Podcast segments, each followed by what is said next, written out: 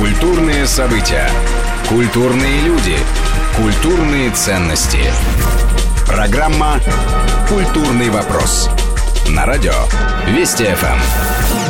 В студии Григорий Заславский. Добрый день. Я с удовольствием представляю сегодняшнего гостя Вести ФМ. Это директор музея усадьбы Архангельское Андрей Бусыгин. Андрей Евгеньевич, приветствую вас в новом качестве в студии Вести ФМ. Спасибо, добрый день. А, ну, во-первых, я вас поздравляю, хотя, вы знаете, я э, в какой-то момент вдруг э, э, подумал, что вы стали похожи на того героя из песни когда прилетит вдруг волшебник в голубом вертолете и бесплатно покажет кино. Так и вы. Едва вы пришли в музей усадьбы Архангельская, как и проблемы все с Министерством обороны разрешились, и все как-то просто как по мановению волшебной палочки. Хотя у ваших связях таких вот близких с Министерством обороны до сих пор не было известно. Не замечен. Да. Да. Как так вышло? Ну, это Я понимаю, что, естественно, и поменялось руководство Министерства обороны тоже. Поменялось руководство Министерства обороны. Министерстве обороны создано новое управление культуры, которое возглавил Антон Николаевич Губанков, которую я прекрасно знаю еще по его работе в Санкт-Петербурге, затем он возглавлял Министерство культуры Московской области. Так что тут ряд совпадений, вручение премий президентам, молодым деятелям искусства, работникам культуры. Вчера у нас в гостях был э, губернатор Московской области Воробьев Антон Юрьевич. Так что интерес к Архангельскому просто вот растет, на той неделе пришлось давать очень много интервью, в том числе и телевизионных. Вышло интервью в российской газете. Ну, я думаю, что это на пользу музею. Дело в том, что музей, э, дворец, был закрыт больше 30 лет. Он был закрыт с 1986 года. Ну, его закрыли, нужно было э, реставрировать, ремонтировать, а потом перестройка, а потом 90-е годы, потом стали медленно раскачиваться, и вот сейчас мы откроем первые залы дворца для посетителей. Для победителей? Для посетителей. И победителей тоже? И победителей тоже. Вот после столь длительного перерыва. Понятно. А скажите, а вообще, я просто за это время несколько раз был в Архангельске, возил туда родителей в военный санаторий, отдыхали они там.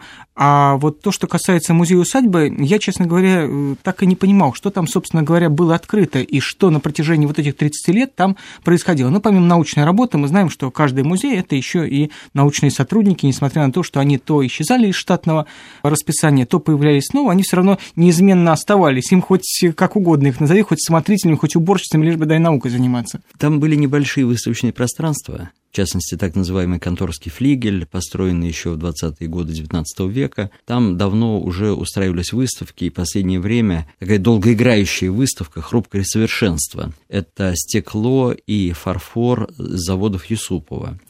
А, кроме того, была открыта колоннада. Это колоннада постройки архитектора Клейна, тот, который ГМИ имени Пушкина построил. Она была завершена строительством в 1912 году и предназначалась э, тем, чтобы служить усыпальницей рода Юсуповых. Ну, в 12 году введена, в 17-м революция, все Юсуповы выехали в эмиграцию, и поэтому там есть два небольших зала. Один тоже выставочный, небольшой, а второй зал, в котором последние вот эти 30 лет хранились э, полотна Тьепола. Mm-hmm. Очень большие, их можно было зайти, посмотреть.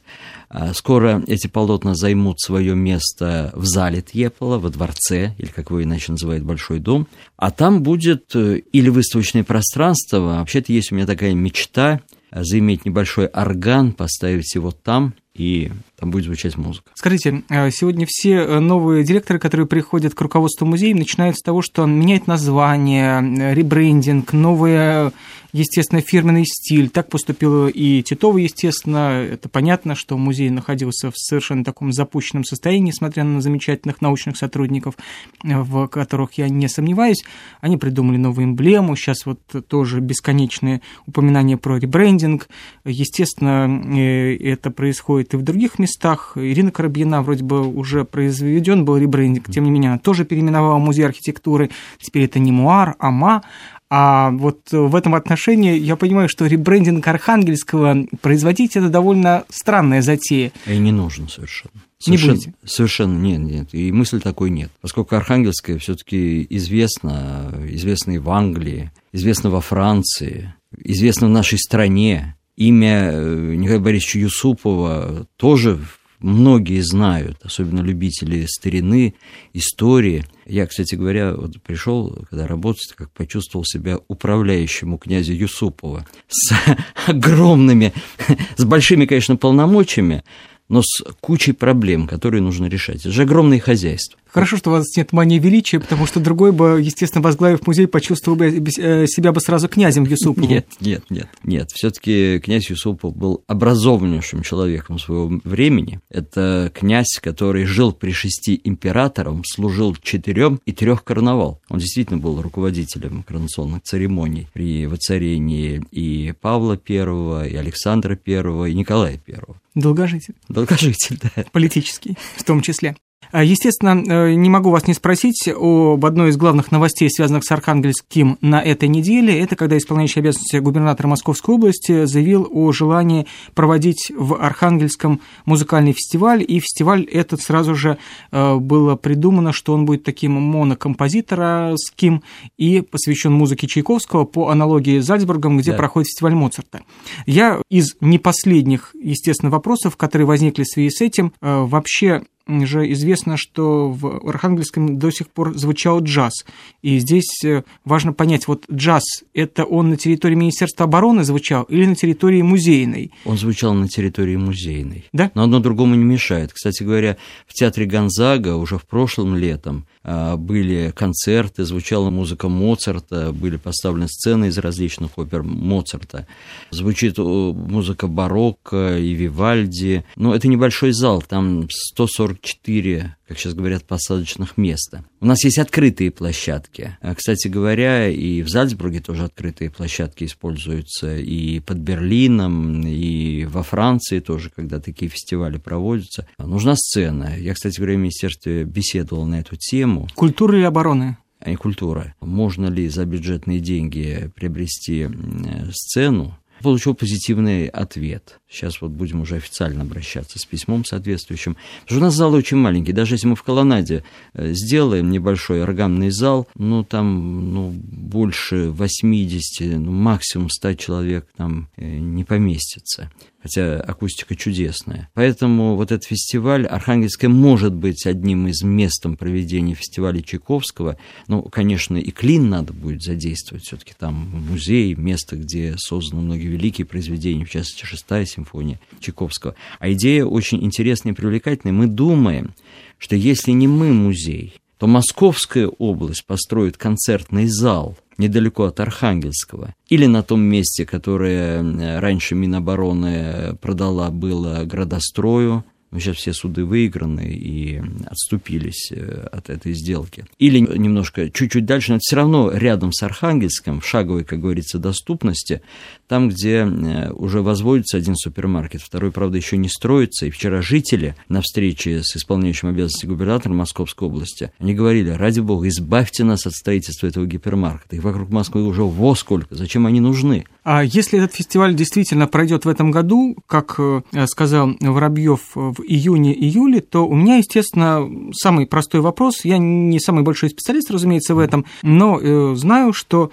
естественно, у всех крупных исполнителей графики расписаны не на год вперед, а на два и на три. И не раз бывало, что какой-нибудь великий музыкант уже умер, а ты смотришь программу на декабрь, э, он где-нибудь в начале года умер, а на декабрь, на следующий год, а еще обозначен его концерт. Это такая вот такая печальное такое напоминание о себе. Ну, я думаю, что если в этом году мы будем проводить, то, конечно, не в таком масштабе. Вообще, каждый фестиваль, э, его надо раскручивать в течение некоторого времени. Хотя в Архангельске приедут даже без всякой раскрутки. Приедут. И, насколько мне известно, у руководства Московской области есть некие предварительные договоренности с Юрием Абрамовичем Бешметом. То есть э, можно было бы не полноценный э, фестиваль с приглашением множества исполнителей оркестров, ну, а если, например, даже в концертном исполнении будет поставлен или Евгений Онегин, или Пиковая дама, или какая-то другая опера Чайковского у нас, это было бы очень интересно, и мы бы с удовольствием сделали все для того, чтобы это состоялось. А вот вообще, какое там разграничение полномочий, владений и взаимоотношений между всеми вот этими структурами? Ну, нам известно, что есть Министерство обороны, есть Министерство культуры, ну и вот таким новым активным игроком на этом поле становится и губернатор Московской области, и Московская область тоже, хотя это федеральный объект, да? И да. там тоже есть э, какие-то вот такие непростые взаимоотношения, в хорошем смысле, когда, например, да, субъект хочет принять участие, а это федеральный объект культуры, и, соответственно, тоже это все непросто. Как вообще сейчас вот все это поделено? И территориально, и организационно, и как все это взаимодействует? И как работает? Работает э, по-разному, по-разному. Были так периоды омрачения отношений, связанные с судебными процессами, ну, Минобороны, скажем, и Минкультуры и музей Архангельская при прежнем министре обороны. А и сейчас... при прежнем министре культуры. В общем-то, да, но министр культуры как раз защищал интересы музея и отставил их. А сейчас мы вступили вот в такую полосу развития, когда ищутся не то, что точки соприкосновения, а когда появляется возможность совместной работы. Есть какие-то уже обнадеживающие сдвиги между Минобороны, Министерством культуры, Московской областью. Ну, кстати говоря, нужно сказать, что здесь нужно еще и Росимущество включить, как э, там есть федеральные земли, которые находятся в казне в настоящее время, и которые музею бы очень хотелось бы получить. И вот в последнее время, вот я работаю, третья неделя заканчивается, вот эти три недели я ощущаю вот это стремление к сближению, поиска решений вопросов, которые годами не решались. Это очень отрадно. Министерство культуры состоялось совещание, на котором рассматривался вопрос будущего вот этого дома приемов, который Минобороны в свое время начало строить. Это земли Минобороны, это верно. Но они в пределах ограды, и эту территорию в соответствии с постановлением правительства России от 1996 года нужно использовать совместно. И, разумеется, там ничего нельзя строить без получения согласия органов охраны памятников. И э, вот сейчас, вот по предварительно я могу сказать, что вопрос будет решен положительно, не будет возводиться этого дома приемов. Более того, появится возможность подумать о том, как вот эту, это пятно застройки можно будет использовать в интересах и Минкультуры, и нашего музея, и военного санатория, который продолжает находиться на этой территории. Я напомню, что новый директор музея усадьба Архангельская Андрей Бусыгин сегодня гость Вести ФМ. Мы прервемся сейчас на блок новостей, и после этого вернемся в студию и продолжим разговор. Культурный вопрос. На радио Вести ФМ.